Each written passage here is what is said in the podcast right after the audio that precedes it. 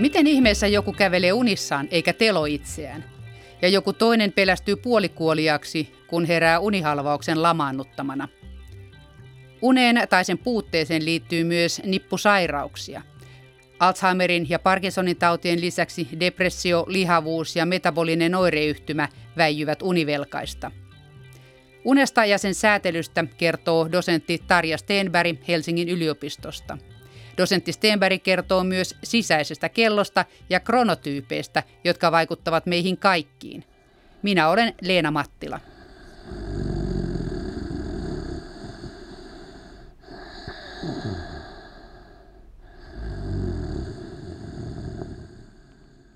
Untahan tarvitaan, ihmistä nukkuu suunnilleen yhden kolmasosan elämästään kahdeksan tuntia hereillä, kahdeksan tuntia töissä tai koulussa tai vastaavassa ja kahdeksan tuntia nukutaan semmoinen jonkun sorti ideaali.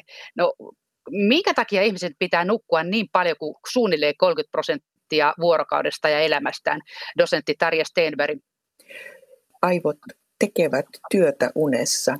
Se, mitä ihan tarkkaan ottaen aivot tekevät unessa, niin sitä me ei tiedetä, mutta nyt on selvinnyt aivan päivän selväksi, että jotakin tärkeää siellä tapahtuu, jota ilman ei myöskään sitten päiväaikainen aktiivisuus onnistu.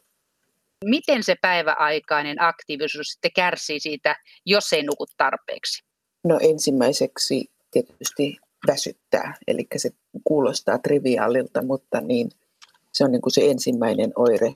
Ja sitten muistitoiminnot heikkenee, mieliala menee huonoksi ja sitten pikkuhiljaa tulee myöskin muuhun kehoon kaiken näköisiä oireita. Onko se väsyttäminen sitten tavallaan niin kuin sisäänrakennettu juttu, että jos ihminen ei muuten tajua ajakana ennen kuin kellot keksittiin, että nyt pitäisi mennä nukkumaan, niin sitten se tajuaa sen siitä, kun sitä väsyttää, että se on semmoinen laukasin tai liipasin. Kyllä, se on, se on merkki aivoille, että nyt nukkumaan. Ja sitten unihan on sillä tavalla fleksibeli, että meidän ei tarvitse sitä heti ensimmäisen merkin tultua mennä nukkumaan ja, ja nykyään sitä sitten väärinkäytetään tavattomasti että ei mennä nukkumaan, vaikka väsyttää. Mikä sen sitten aiheuttaa, että väsymyksen tunne tulee?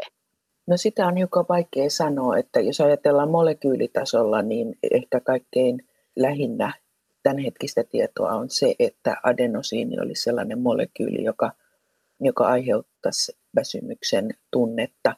Millä mekanismilla, niin, niin se on sitten vähän kyseenalaista.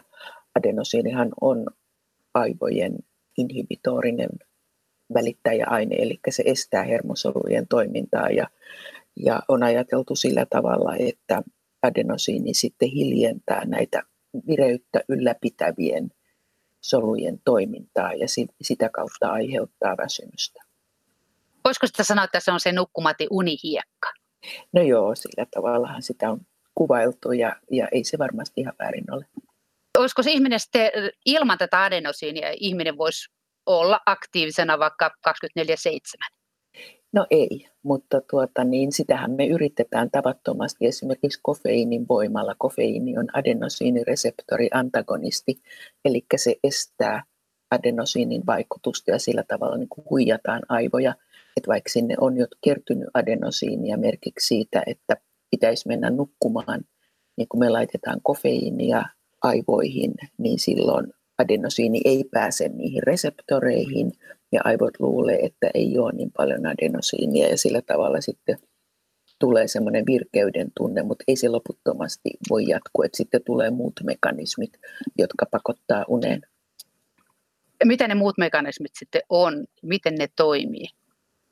Se on kanssa sellainen asia, jota nyt ei hirmuisen tarkkaan tunneta, mutta erityisesti tuolta immuunijärjestelmän puolelta tulee molekyylejä, niistä ehkä keskeisin TNF-alfa ja kaiken näköisiä muita sytokiineja, interleukiineja. Interleukiini 1b on toinen tämmöinen keskeinen molekyyli. Eli tavallaan sitten immuunijärjestelmä saa hälytyksen, että nyt ei mene hyvin, että nyt pitäisi ruveta tekemään jotain. Ja ilmeisesti immuunijärjestelmä kokee sillä tavalla, että tässä on nyt tämmöinen uhka ja sitten lähtee toimintaan. Eikö se TNF-alfa tuumorinektorifaktori, eli se liittyy on, syöpään? No siis nämä molekyylithän on nimetty sen mukaan vähän kuka niitä on keksinyt ja missä yhteydessä. Ja nyt on sattunut sillä tavalla, että TNF-alfa on keksitty syöpätutkimuksen yhteydessä ja se on saanut sieltä nimensä, mutta se on mielestäni harvinaisen epäonnistunut nimi, että TNF-alfan toimintakenttä on hermoston plastisuudessa ja sitten immunivasteessa. Mutta kuitenkin eikö unen puute lisää, tai siis tämä vuorokausirytmin sotkeutuminen lisää, ainakin lentoemännillä joidenkin tutkimusten mukaan, kun vuorokausirytmit on sekaisin, unta tulee liian vähän ja nämä palautumissysteemit ei pelaa, niin syöpäriski nousi nimenomaan rintasyöpäriski. Ja siinähän on se tuumori Joo. eli kasvain kuviossa mukana. Joo, kyllä, kyllä, mutta siinä saattaa hyvinkin olla muut mekanismit toiminnassa, että en liittäisi tähän nyt TNF-alfaa suoraan, että itse asiassa nämä vuorotyötutkimukset, niin siellä tutkijat ajattelivat, että ehkäpä melatoniinin erityksen esto on tuo keskeisin tekijä siinä rintasyövän riskin lisääntymisessä, koska yötyön aikana, niin silloinhan työskennellään valossa ja silloin melatoniini ei pääse erittymään ja melatoniini taas on toinen tämmöinen inhibitorinen molekyyli elimistössä. Niin se, sitä melatoniiniahan jotkut ihmiset käyttää siihen, että ne illalla saisivat nukahdettua mm. paremmin. Mm. Joo, kyllä. Mutta melatoniini ei ole unilääke siinä mielessä, että se olisi hypnootti, että se aiheuttaisi unta, vaan se on kronobiotti. Eli se kertoo elimistölle, että on oikea aika nukkua. Melatoniinia erittyy pimeässä ja sen koko fysiologinen merkitys on siinä, että se kertoo, mikä vuorokauden aika ja itse asiassa sitä kautta, mikä vuoden aika on menossa. Ja se kertoo sen hormoniakselille ilman, että me tarvitaan signaalia silmien kautta. Ja nyt sitten, kun ihminen on sellainen laji, joka nukkuu pimeässä, niin melatoniinin eritys tavallaan tukee sitä, että elimistö uskoo, että ihan oikeasti nyt on aika nukkua ja silloin on, nukkuminen on helpompaa, uni on parempi laatusta ja se konsolidoituu siihen yhteen unijaksoon. Niin, että jos se ei niin kuin järki sano, että nyt mennään nukkumaan, että melatoniini vähän pakottaa, painostaa. Melatoniini painostaa sinne päin. Niin kuin oikeille urille. Puskee sinne päin, että nyt pitäisi sänkyä kohti askel käydä. Tunnetaanko jotain muita kronobiootteja? Meillähän on koko se elimistön kellomekanismi, joka on suprakiasmaattisessa tumakkeessa ja niissä soluissa, niin sehän tunnetaan viimeistä molekyyliä myöten – no viimeistä molekyyliä on ehkä liian paljon sanottu, mutta erittäin yksityiskohtaisesti ja siitähän tuli Nobelin palkinto 2017 juurten kellomekanismin selvittämisestä. Ja siellä on sitten erilaisia geenejä niin kuin per geenit, ihmisellä kolme per geeniä, per yksi, kaksi ja kolme ja kaiken näköisiä muita geenejä, joiden tuotteet sitten toimii voi ehkä kutsua kronobiotiksi, mutta näitä tuotteita niin kuin ei pystytä ottamaan suun kautta ja tuomaan elimistöön kuin melatoniinia. Minkä takia? Mikäs niissä on vikana? Ei niissä mitään vikaa ole, mutta ne pitäisi sitten ruiskuttaa sinne keskushermostoon, tai itse asiassa niiden kohdekudoksiin ja näitä suprakiasmaattisen tumakkeen kohde kudoksia, niin tunnetaan hirmuisen huonosti. Että ne tuotteet pitäisi ruiskuttaa sinne ja niiden paikallistaminen on hyvin vaikeaa. Onko se sitten niin, että ne ei mene läpi veriaivoesteestä, että ne pitäisi ruiskuttaa päähän? Joo, ilman muuta. Ja siis koko tämä suprakiasmaattisen tumakkeen tavallaan niin kuin se ensimmäinen monistusvaihe, niin se tapahtuu aivojen sisällä, kun taas melatoniini on hormoni, joka eritetään verenkiertoon. Et sitä kautta se tulee sieltä aivoista ulos ketterästi, mutta sen sijaan sitten nämä suprakiasmaattisen tumakkeen yhteydet, niin ne on suoria hermoyhteyksiä, eli meidän täytyisi tietää, että missä se piuha on, missä on se piuhan pää, missä on se synapsi, josta, jonka jälkeen sitten sitä vaikutusta jaetaan ympäri elimistöön. Et koko tämä puoli on kellomekanismeissa vielä, vielä tuntematonta aluetta. Kun tässä kuitenkin on kytköksiä moniin muihinkin sairauksiin, niin miten siellä immuunipuolella löytyy sellaisia vaivoja tai sairauksia, mitkä on osoitettu oleva yhteydessä nukkumiseen tai nukkumisen vähyyteen. Dosentti Tarja Stenberg, tiedetäänkö niistä mitään?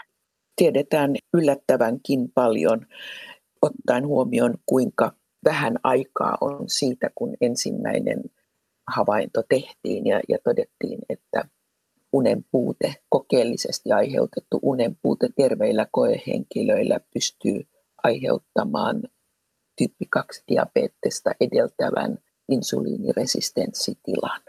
Ja sitten on, epidemiologit on ollut erityisesti kunnostautuneet. Tässä katsotaan erilaisia aineistoja, joista sitten on löydetty yhteydet sydän- ja verisuonitauteihin, Alzheimerin tautiin, depression, melkein mihin tahansa tällaiseen yleiseen kansantautiin. Ja siinä ajatellaan nyt tällä hetkellä sillä tavalla, että tuo yhdistävä tekijä on matalaasteinen tulehdus. Toisin sanoen unen puute aktivoi immuunijärjestelmää ja ylläpitää, jos on krooninen unen puute, niin ylläpitää tällaista matalaasteista tulehdusta. Ja sitten taas toisista tutkimuksista tiedetään, että matalaasteinen tulehdus on altistamassa hyvin, hyvin monenlaisille taudeille. Ja nyt sattuu sillä tavalla, että nämä on juuri näitä samoja tauteja, jotka sitten tiedetään unenpuutteen yhteydestä tällä tavalla. Meillä ei ole varsinaista suoraa näyttöä kaikista näistä taudeista, mutta meillä on hyvin vahva tämmöinen, miten mä sanoisin, referenssinäyttö. Niin että se, onko se matalaasteinen tulehdus mahdollisesti sitä kautta tässä mukana, että kun tämä unenpuute vaikutti sinne immuunisysteemiin ja teki siellä jonkun hälytyksen? Mm, kyllä, juuri. Juuri näin. Että se ajatus on se, että elimistö kokee unenpuutteen jonkunnäköisenä uhkana, samantapaisena uhkana, kun se kokee virushyökkäyksen, bakteerihyökkäyksen. Ja sitten on sellaisia uhkia, että elimistön molekyylit joutuu tavallaan niin kuin väärään paikkaan, niin kuin esimerkiksi liikalihavuudessa, niin rasvaa joutuu muihin kudoksiin kuin rasvasoluihin, kun rasvasolujen kapasiteetti tavallaan niin kuin loppuu kesken, tai sitä rasvakudosta rupeaa tulemaan väärin paikkoihin niin kuin maksaan. Ja kaikki tällaiset seikat niin hälyttää sitten immuunijärjestelmän, ja, ja siitä kehittyy sitten tämä matalaasteinen tulehdus tavallaanhan se on ihan oikein se systeemi siinä mielessä, että tämä unenpuute on niin kuin hälytystila, tämmöinen uhka elimistölle, koska siitä aiheutuu riesoja. Niinpä, niinpä. mutta tämä on sellainen asia, jota on ollut hyvin vaikea käsittää aikaisemmin. Et siinä vaiheessa, kun minä 40 vuotta sitten aloitin unitutkimuksen, niin sitä pidettiin tämmöisenä hassun hauskana puuhasteluna, että uni, että mitä se nyt on, että eihän se, että siitähän pitäisi päästä eroon, että ei se ole missään tapauksessa ole mitään tärkeää. Ja tässä, tässä mielessä niin kun ajatukset on täydellisesti muuttunut nyt. Mainitsit tässä sen, että rasva kertyy väärin, väärin paikkoihin niin kuin maksaa, mutta miten unenpuute, mikä se mekanismi on, millä se puuttuva uni aiheuttaa sen, että läski lisääntyy ja väärin paikkoihin. Varmaan se lisääntyy vähän muuallekin kuin maksaa myöskin takapuoleen ja vatsaan. Joo, siitä en osaa sanoa muuta kuin tällaisia erilaisia ajatuksia, joita on esitetty ja monet niistä ihan järkeviä. Esimerkiksi se, että jos ajatellaan ihan niin kuin perusfysiologiaa, niin, niin kun me olemme valveilla, niin silloinhan tarvitaan lisää energiaa ja se merkitsee sitä, että ruokahalu kasvaa. Ja se on pystytty todentamaan myöskin kokeellisissa tutkimuksissa, että kun pidetään terveitä koehenkilöitä hereillä, niin he syövät enemmän. Ja myöskin he syövät sitten enemmän tällaisia kaloritiheitä ruokia, että porkkana pureskelu ei maistu, mutta hampurilainen maistuu sitäkin paremmalta.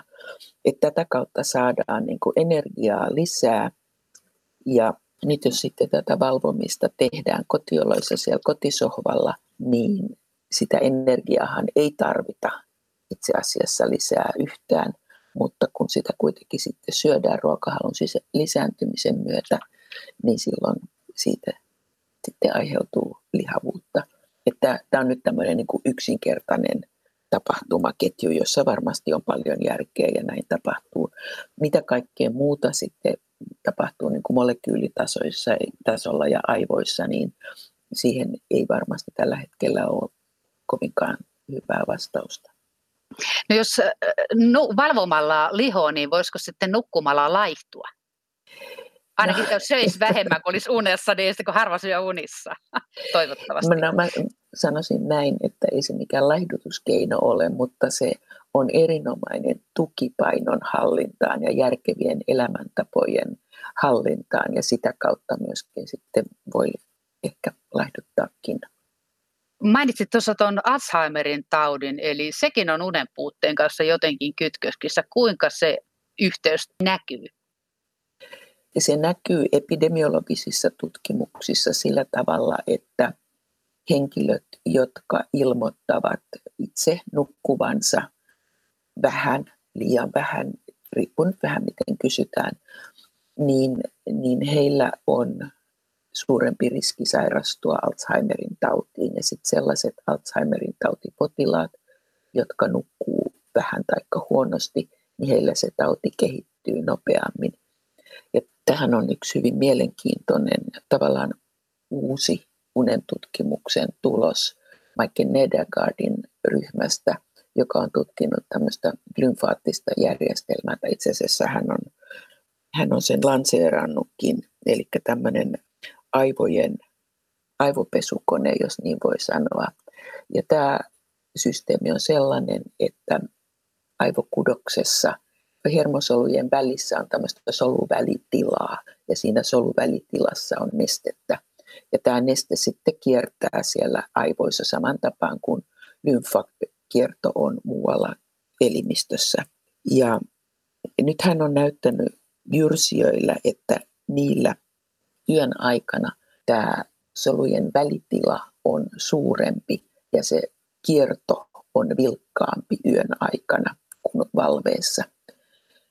Ja samalla sitten tämän kierron mukana niin poistuu muun muassa Alzheimer-proteiini, että se oli se, mitä he erityisesti tutkivat. Ja siinä ajatus oli se, että, että tavallaan niin kuin yön aikana pestään näitä aivoja, huuhdotaan semmoisia kuona-aineita pois. Nyt yksi näistä on todistettu olevan Alzheimer-proteiini ja sitä kautta niin kuin nukkuminen sitten auttaisi tätä eh, erityisesti Alzheimerin taudin jo kehittyneillä, niin sitä pystyttäisiin sitä kertymistä hidastamaan unen avulla.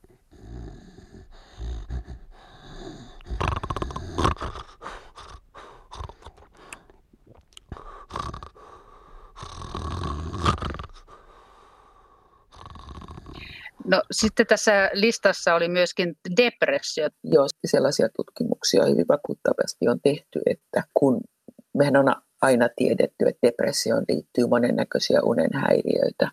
Ja oikeastaan semmoista depressiopotilasta ei ole, jolla ei uni olisi jollakin tavalla häiriintynyt.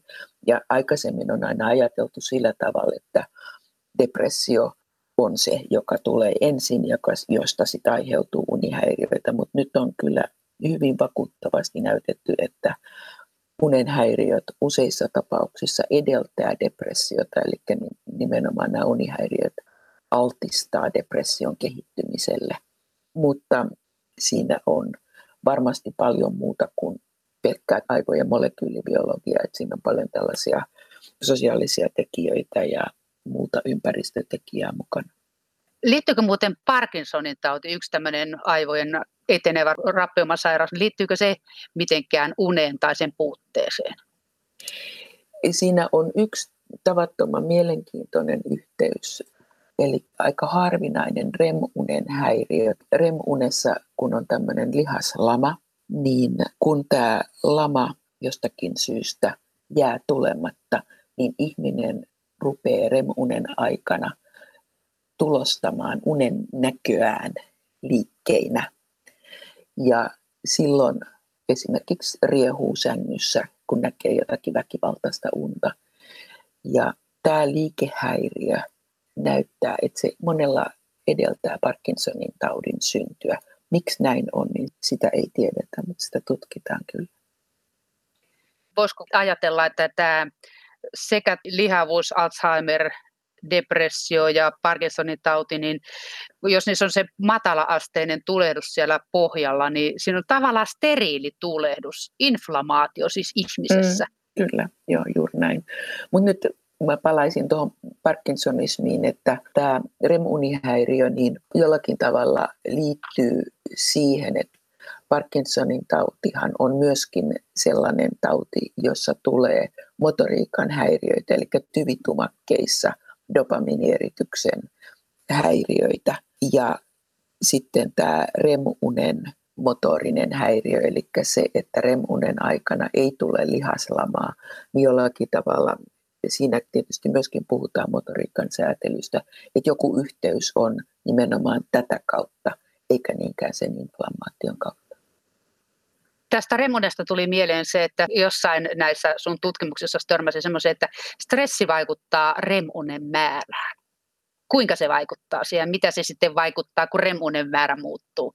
Se on äärimmäisen monimutkainen asia, että koeeläimillä tietyn tyyppiset stressit, kokeelliset stressit, nimenomaan se, että rotta ei pääse liikkumaan, niin on stressi.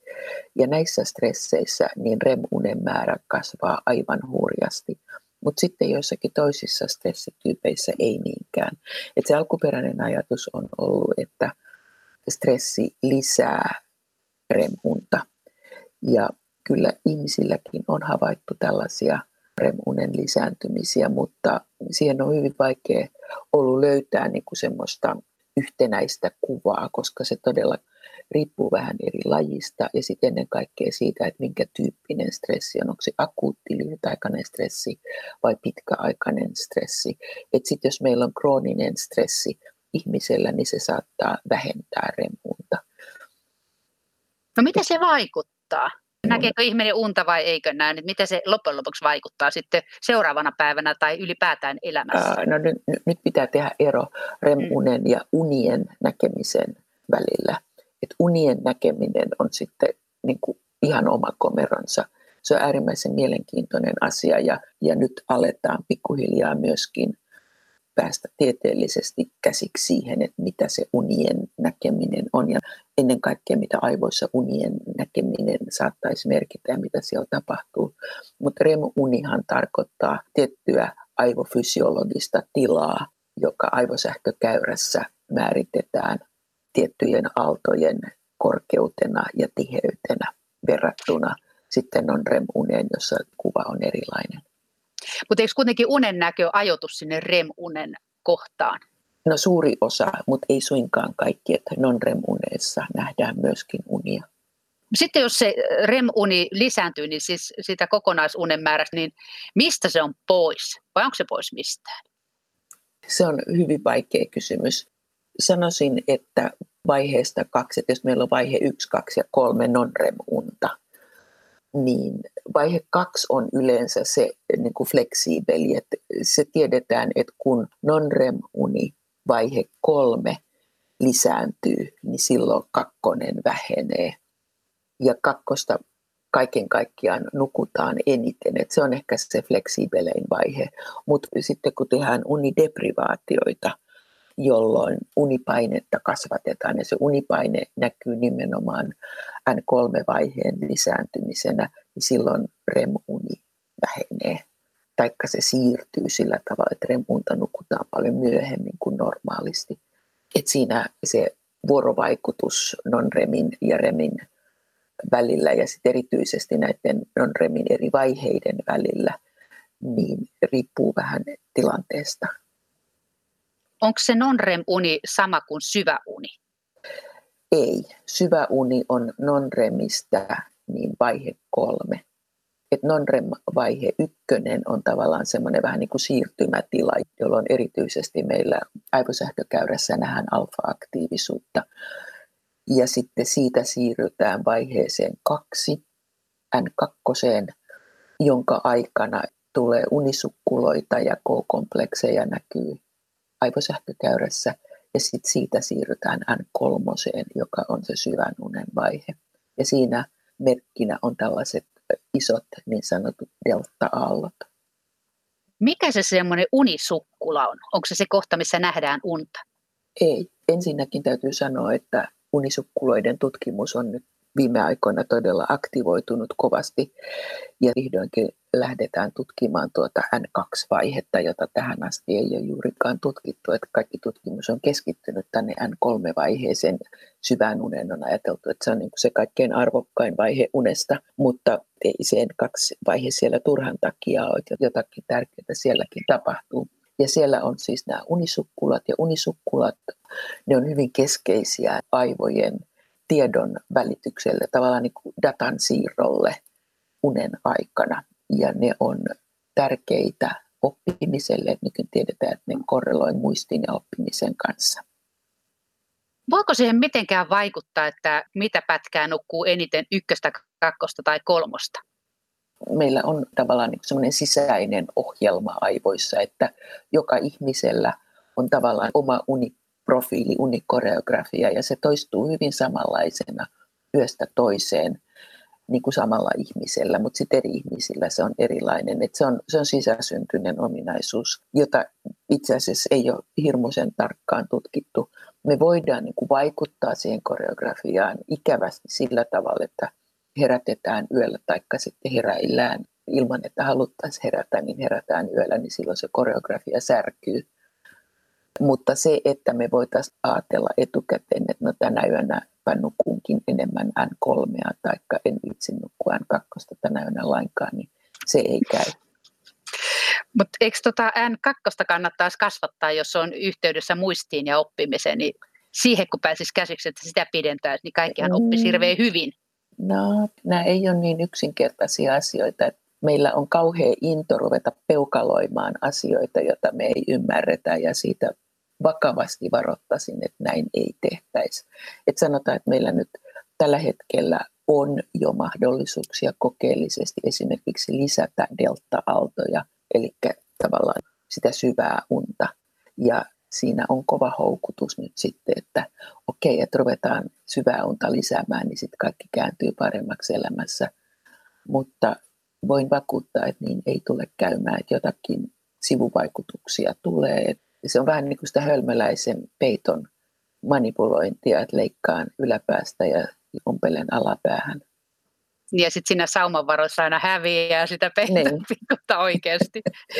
niin, ja Eli köpelösti ja sauma, niin, ja sauma painaa sitten kun nukut. Että, että ennen kuin me tiedetään hyvin paljon enemmän näistä asioista, niin pidettäisiin ihan vaan tämä luonnon meininki. Tutkittaisiin, että mitä tästä voi aiheutua, kun ruvetaan manipuloimaan. Mikä takia niitä delta-aalto-osuuksia yritetään pidentää? Onko se se aivojen puhdistusjärjestelmän takia vai mikä siinä on niin ideana? No, mä olen ajateltu, että tämä syvä uni oli se arvokas, virkistävä osuus unesta. Tämä ajatus tulee siitä, että unen homeostaattinen mekanismi, niin se keskittyy nimenomaan tähän N3-vaiheeseen, eli delta-aaltoihin. Toisin sanoen unen homeostaasi korvaa nimenomaan N3-vaihetta, syvää unta, ei niinkään N2 ja 1. Ja siitä on niin kuin tehty se johtopäätös, että se olisi tämä todella tärkeä juttu unessa. Mutta homeostaasin tutkijana uskallan sanoa, että tässä olemme olleet väärässä, että nämä muut univaiheet ja erityisesti N2 niin tulee osoittautumaan aivan yhtä tärkeäksi. Mitä se unen homeostaasi on ja mitä se tekee? Mikä se merkitys on maailmankaikkeudessa, dosentti Tarja Stenberg? No, unen homeostaasi on itse asiassa hyvin yksinkertainen asia. Eli se tarkoittaa sitä, että mitä pidempään olemme olleet valveilla, niin sitä pidempään ja tai sitä syvempään nukutaan sitten seuraavana yönä. Ja unen homeostaasi on tavallaan merkki siitä, että unella on joku todella tärkeä merkitys meidän elimistöllemme, koska homeostaattisen säätelyn takana on, on ainoastaan sellaisia elintoimintoja, jotka on henkeä uhkaavia. Esimerkiksi nälkä- ja janomekanismit on sellaisia. Ja nyt, että uni on tämän samanlaisen mekanismin takana, niin, niin se fysiologille merkitsee sitä, että unella on joku todella tärkeä merkitys meidän elämällemme kun ihmiset valvoo liikaa, niin onko se sitten puuttumista jos tähän homeostaasiin? On. Se on puuttumista meidän perusfysiologiaan. Ja nyt meidän perusfysiologia on rakennettu sillä tavalla, että siinä on tämmöistä pelivaraa. Että vaikka meillä on toiminto, joka on puuttuessaan elämää uhkaava, sanotaan vaikka ruoka, niin meillä on aika pitkä pelivara kuitenkin hankkia sitä ruokaa ennen kuin elämä loppuu ruoan puutteeseen. Samalla tavalla meillä on pelivaraa unen suhteen. Eli heti kun rupeaa väsyttämään, niin ei ole pakko mennä nukkumaan, jos on jotakin sellaista, joka vaatii valveilla oloa, että jos meillä on uhkaava tilanne, niin ei käydä kesken karhuhyökkäyksen nukkumaan, vaan jostain karkuun. Mutta nyt me olemme ruvenneet tavallaan syömään kuormasta, eli käyttämään väärin tätä pelivaraa ja joka ilta vähän nipistetään unesta ja joka vuorokausi nipistetään unesta ilman, että sitten yritetään maksaa sitä takaisin, taikka ei makseta täysmääräisenä takaisin sitä nipistystä. Ja tästä tulee sitten ne ongelmat. Pitäisikö aina nukkua yksi yhteen tunteja takaisin vai vaaditaanko enemmän? No se riippuu siitä, kuinka syvään nukutaan. Et unen pituus ja sitten unen syvyys on tavallaan yhdistelmä. Ja korvausunelle on tyypillistä se, että se on syvempää kuin normaali uni. Eli siinä on enemmän tätä N3-vaihetta. Ja se merkitsee sitä, että se voi olla lyhyempi kuin se, mikä on tavallaan niin kuin nipistetty pois. Tietääkö ihminen itse, tunteeko sitä nahoissaan, että oliko tämä nyt korvausunta vai tavallista lälläriunta? Ei, ei tunne.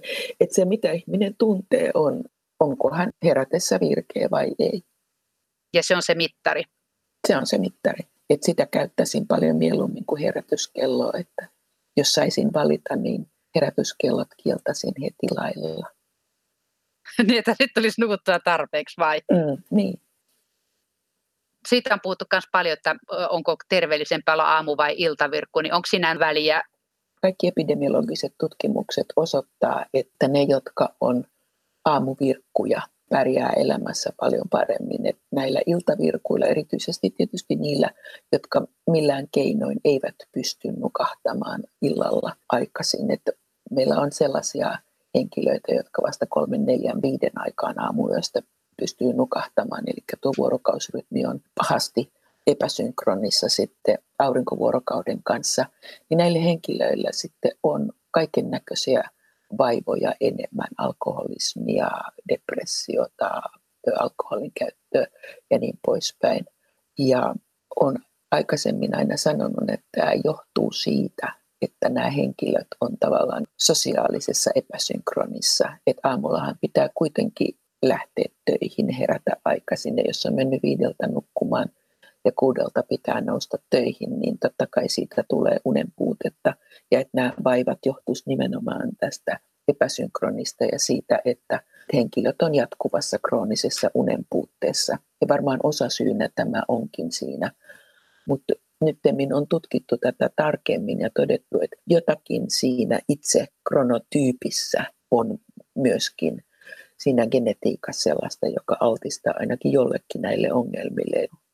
Mutta onko se siis niinku ihan sisäänrakennettu ja lukittu systeemi, että joku on niin iltavirkku, että menee vasta aamuilla 3-5 maissa nukkumaan, niin onko se siinä ihmisessä niin kuin luissa ja ytimissä vai onko se vaan opittu tapa? Se on geeneissä, ei luissa eikä ytimissä, vaan geeneissä. ja juuri näin on se, ei ole paha tapa. Et kelloahan me pystytään siirtämään tiukoilla valorajoituksilla ja, ja systeemeillä, mutta käytännössä sellaista protokollaa on miltei mahdotonta ylläpitää, koska jos se valo tulee sitten hetkekkää väärään aikaan, niin silloin kello napsahtaa taas siihen omaan geneettiseen systeemiinsä. Kun tämmöisiä kronotyyppejä on, mitkä on oman elinikänsä kannalta epäedullisia, niin joku niksihän siinä on täytynyt olla, että on evoluutiossa säilynyt, että kulkeeko siinä mukana jotain hyödyllisiä ominaisuuksia, että siinä on etuakin sitä samasta toisaalta rasittavasta geeniperimästä? No semmoista muun muassa on spekuloitu, näitähän aina kun ei tiedetä, niin sitten spekuloidaan. Niin semmoinen spekulaatio on muun muassa ollut, että kun ihminen on laumaeläin, niin tarvitaan tällaisia henkilöitä, jotka pitää sitten laumalle vahtia yöllä. Ja siihenhän nämä henkilöt soveltuu mitä parhaiten. Ja nykyään siis vuorotyöhön myös. ilmeisesti. Kyllä, itse asiassa näin, juuri näin on, että he sopeutuvat vuorotyöhön paremmin. Mutta sitten täytyy se vuorotyön tyyppi määritellä, että onko se eteenpäin kiertävä vuorotyö vai pysyvä yövuoro vai pysyvä iltavuoro vai mikä olisi sitten se sopiva vaihtoehto heille. No miten se sitten selvitetään?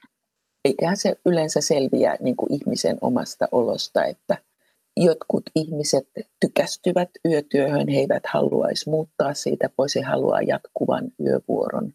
Ja sitten on erityisesti aamuvirkkuja henkilöitä, jotka ei sopeudu ei minkään pakon edessä, että koska se vuorotyö ei vaan käy. Ja tällä tavalla vuorotyöläisistä ensimmäisen vuoden kuluessa niin osa sitten jää pois.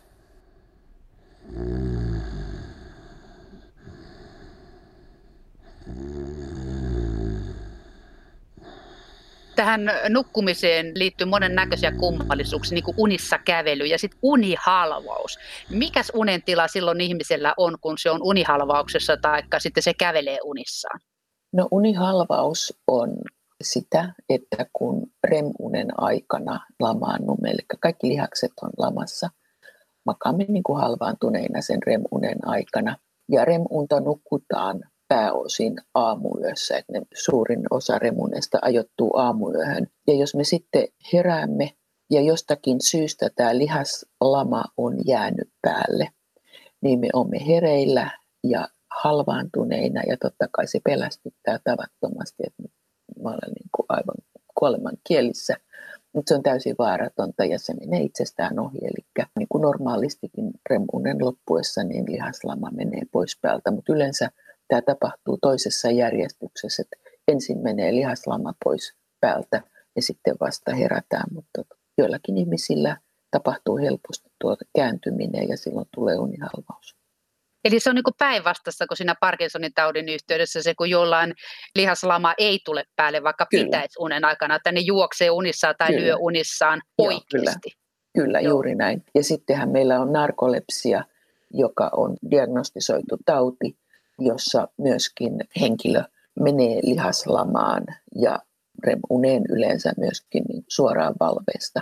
Remuneen ei koskaan terve henkilö mene suoraan valveesta, vaan aina non-rem-unen kautta, jolloin tavallaan niin kuin se non-rem-uni niin asettaa meidät semmoiseen asentoon, että sitten kun lihaslama tulee, niin me ollaan jo valmiiksi semmoisessa asennossa, että se ei haittaa. Onko se sitten pysyvä olotila, jos se iskee toi narkolepsia? No narkolepsia on, mutta et sehän tulee niin kuin kohtauksittain, että ei suinkaan koko ajan ole päällä, mutta siinä on erilaisia vaihteluasteita ja toisilla ei sitä vaihetta narkolepsiassa, jossa tuo lihaslama tulee täyteen ja niin kutsutaan katapleksiaksi. Kaikilla narkoleptikoilla ei ole tätä katapleksia-vaihetta ollenkaan. Siinä on hyvin monennäköinen oirekuva sitten tässä narkolepsia-sairaudessa. No mistä se sitten johtuu? Narkolepsia vai? Se on yksi niistä harvoista kysymyksistä, joihin voi vastata aika yksiselitteisesti. Eli meillä on aivoissa useita tällaisia valvejärjestelmiä, pieniä soluryhmiä, joiden yhteisvoimalla meidän aivokuori pysyy virkeänä. Ja yksi näistä soluryhmistä on oreksiini. Ja oreksiini tekee hyvin monennäköisiä asioita sen lisäksi, että se pitää aivokuorta virkeänä. Mutta me tiedetään, että jos nämä oreksiinisolut kuolee, taikka oreksiinireseptoreja ei ole, niin silloin kehittyy narkolepsia. Ja miksi nämä solut sitten kuolee, niin se on toinen juttu, mutta narkolepsia johtuu näiden oreksiinisolujen joko kokonaan kuolemasta tai osittaisesta kuolemasta tai reseptoripuutteesta ja sitten siitä, että oreksiinia erittyy liian vähän johtuen siitä, että ne solut on kuollut osittain. Voiko siitä kuntoutua tai saada niitä soluja kasvamaan uudestaan takaisin jollain konstilla? Ei toistaiseksi, mutta siinä tehdään kovasti työtä, että, että tähän päästäisiin. No sitten jäi vielä tämä unissa kävely, kun jotkut ihmiset suunnilleen käy vaikka tiskaamassa unissaan tai tekee Joo. mitä vaan unissaan, eikä Joo. ne edes elo itseään, niin mistä se johtuu? Miten se on mahdollista? No se taas on ei-REM-unen aikainen toiminto niin kuin me ajatellaan unta semmoisena niin yhtenä monoliittina, että se on niin kuin sähkönappulaista laitettaisiin valot pois päältä. Mutta itse asiassa uni on hyvin monivaiheinen tapahtuma. Siihen liittyy hyvin paljon erilaisia fysiologisia funktioita, joiden pitää kaikkien sopia yhteen. Ja sitten vasta kun nämä kaikki sopii yhteen, niin silloin meillä on tavallaan niin tämmöinen terve normaali uni. Ja yksi asia, joka siihen täytyy sopia yhteen, on se, että meidän lihasjänteys alenee. Non-REM-unessa se alenee ja REM-unessa se sitten häviää kokonaan. Ja siihen myöskin unen aikaiseen toimintaan liittyy se, että monet niin kuin toimintakeskukset, niiden toiminta joko vähenee tai se loppuu kokonaan. Ja tunnellehan tyypillisintä on se, että aistitoiminnat tavallaan niin kuin vähenee tai loppuu kokonaan. Eli meidän aistit ei ota vastaan näköaisti ei ota vastaan, kuuloaisti ei ota vastaan, tuntoaisti ei ota vastaan. Eli me niin kuin kytkeydytään pois ympäristöstä. Ja sitten myöskin motoriseen toimintaan, niin kuin motorisiin keskuksiin liittyy sitä, että niiden toiminta ajetaan alas, jos niin voi sanoa. No nyt sitten, jos tämä uni ei toteudu tämmöisenä yhtenä kokonaisena pakettina, niin joku näistä alasajoista voi jäädä toteutumatta. Ja unissa kävelyn osalta se on sitten tämmöinen motoriikan alasajo. Ja silloin ihminen pääsee liikkeelle jostakin impulssista, mikä hänen aivoissaan sitten tuleekin. Ajatus päähän pälähtää ja, ja hän lähtee sitten liikkeelle. Ja vaikka aistitoiminnat on voimakkaasti alasajettuna, niin ne ei ole kokonaan lakanneet toimimasta.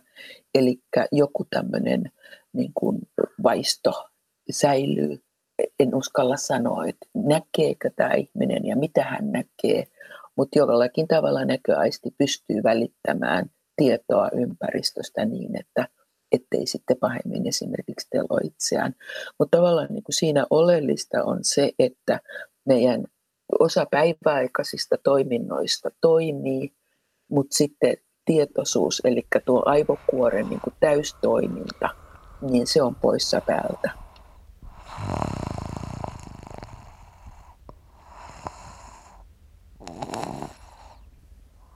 Eli tämä on tavallaan niin kuin lievempi versio siitä Parkinsonismista, tai siis niin sanotaan kuin sisäsiistimpi versio.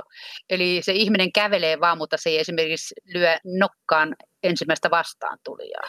No kato, kun se tämä tapahtuu nyt eri univaiheen aikana. Non-REM-uni ja REM-uni on ratkaisevasti erilaisia univaiheita. Ja, ja se on siitä kiinni. No siitäkin kiinni, sanotaan näin. Sitten jotkuthan, tai voi olla, että monillekin ihmisille tulee aina silloin tällöin sellainen olo unessa, että nukkuessaan tajuaa, että tämähän on unta. Silti mm. nukkuu, niin miten Joo. voi yhtäänkään tietää näkevänsä unta ja sitten on niin kuin tavallaan unessa kuitenkin? Joo, no, tämä on tämä niin lucid dream-systeemi. Tämä palautuu ihan tähän samaan asiaan, että, että uni koostuu niin kuin monista – komponenteista, joista yksi komponentti on tuo tietoisuus, joka siinä unikävelyssä, niin tietoisuus oli pois päältä. No nyt sitten tässä Lucid Dream variantissa, niin käy tavallaan niin kuin päinvastoin, että motoriikka on pois päältä useimmiten, mutta tietoisuus jostakin syystä tulee sitten enemmän tai vähemmän päälle unitilan aikana. Ja silloin tavallaan niin kuin käydään semmoista aivokuori käy sisäistä keskustelua, että onko mä valveilla vai onko mä hereillä. Voisiko sitä niin kuin saada tapahtumaan useammin? Mä oon joskus kokeillut ja se oli ihan hauska juttu. No kyllä, kyllähän sitä. Siitä on monennäköisiä protokollia, millä ihmiset saa sitä harjoiteltua kun olet unta tutkinut kauan ja hartaasti ja perusteellisesti, niin minkälaista sitten on oikein hyvä uni, mikä olisi oikein terveellistä ja kaikin puolin eduksi ihmiselle ja hänen terveydelleen? Kaikkein tärkeintä on unirytmissä pysyminen. Ja koska ihmisellä luonnollinen uniaika on pimeä, eli yön aikana, niin koitetaan nukkua yöllä. Eli mennään nukkumaan illalla silloin, kun väsyttää, ja nukutaan aamulla niin pitkään, että herää itsestään ilman herätyskelloa. Silloin tietää nukkuneensa hyvin, kun aamulla herää virkeänä ja on tavallaan semmoinen niin kuin positiivinen, energinen olo. Onko kello sitten ihmisen itse itselleen riesaksi ja haitaksi keksimä konsti, koska ilman kelloa niin varmaan aika moni menisi nukkumaan sen valon määrän mukaan. Kyllä, kello on nyt aivan vihoviimeinen vitsaus unen kannalta.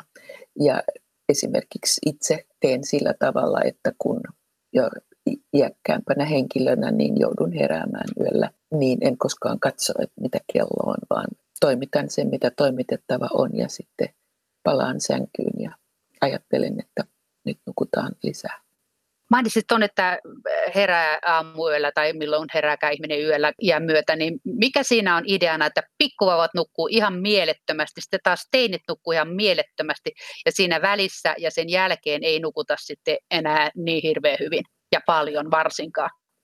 Mitä ilmeisimmin tämä on yhteydessä aivojen kehitykseen, eli tuohon neuronien plastisuuteen, joka muutenkin on niin meillä ajatuksena unessa, että uni huoltaa aivoja ja aivojen plastisiteettia ja sitä, että me pidämme aivomme hermosolut kyvykkäinä muuntumaan sen uuden tiedon mukaan, mitä tulee.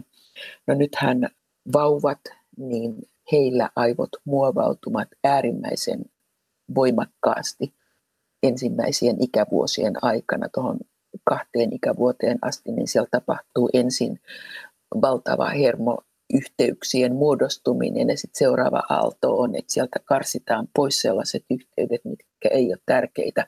Ja kaikki tämä tapahtuu ainakin osittain nimenomaan unen aikana.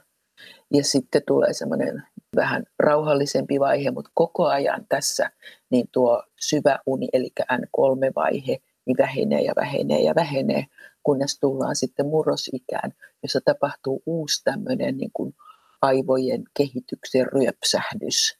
Ja siinä tapahtuu myöskin vuorokausirytmin muokkausta ja siihen liittyen unen lisääntymistä. Siitä nyt sitten voi mietiskellä, että onko siinä hormonitoiminnan lisääntyminen ensimmäisenä säätelijänä vai onko tuo hermoston plastisiteetti, itse veikkaisin plastisiteettia, mutta se taas on sitten sidoksissa siihen hormonitoimintaan, että joka tapauksessa siinä uni sitten lisääntyy ja asettuu aikuistasolle siinä 17 ikävuoden jälkeen ja sitten pikkuhiljaa alkaa vähentyä ja kyllähän siinä tietysti semmoinen ikävä vivahde on, että sitä mukaan kun aivojen plastisuus vähenee, niin se unikin vähenee. Mutta mitä siitä sitten on odotettavissa seurauksena, kun nykyajan teinit eivät nuku tarpeeksi? Ja sitten pitäisi nukkua tarpeeksi, kun on se toinen aivojen rakentumisen vaihe vauvan jälkeen.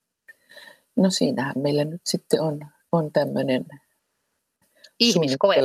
ihmiskoe menossa, että en tiedä, jää nähtäväksi. Onko jotain veikkausta, valistunut arvaus? No valistunut arvaus on se, että keskittymiskyvyn ongelmia seuraa ja sitten mielenterveyspuoli, depressio, minkä suunnan se sitten ottaa AD, ADHD. Tällä spektrillä veikkaisin, että mennään. Mutta toisaalta sitten täytyy myöskin pitää mielessä, että meidän aivot on oikeasti todella plastiset, että kuinka paljon sinne lopullisen pysyvää vahinkoa saadaan aikaiseksi enää teiniässä, niin en uskalla veikata, mutta haluan pysyä optimistisena, että jos siellä nyt vahinkoa tehdään, niin sitä ehkä myöhemmin voidaan sitten ainakin osittain korjata myöskin. Eli eletään toivossa. Eletään toivossa.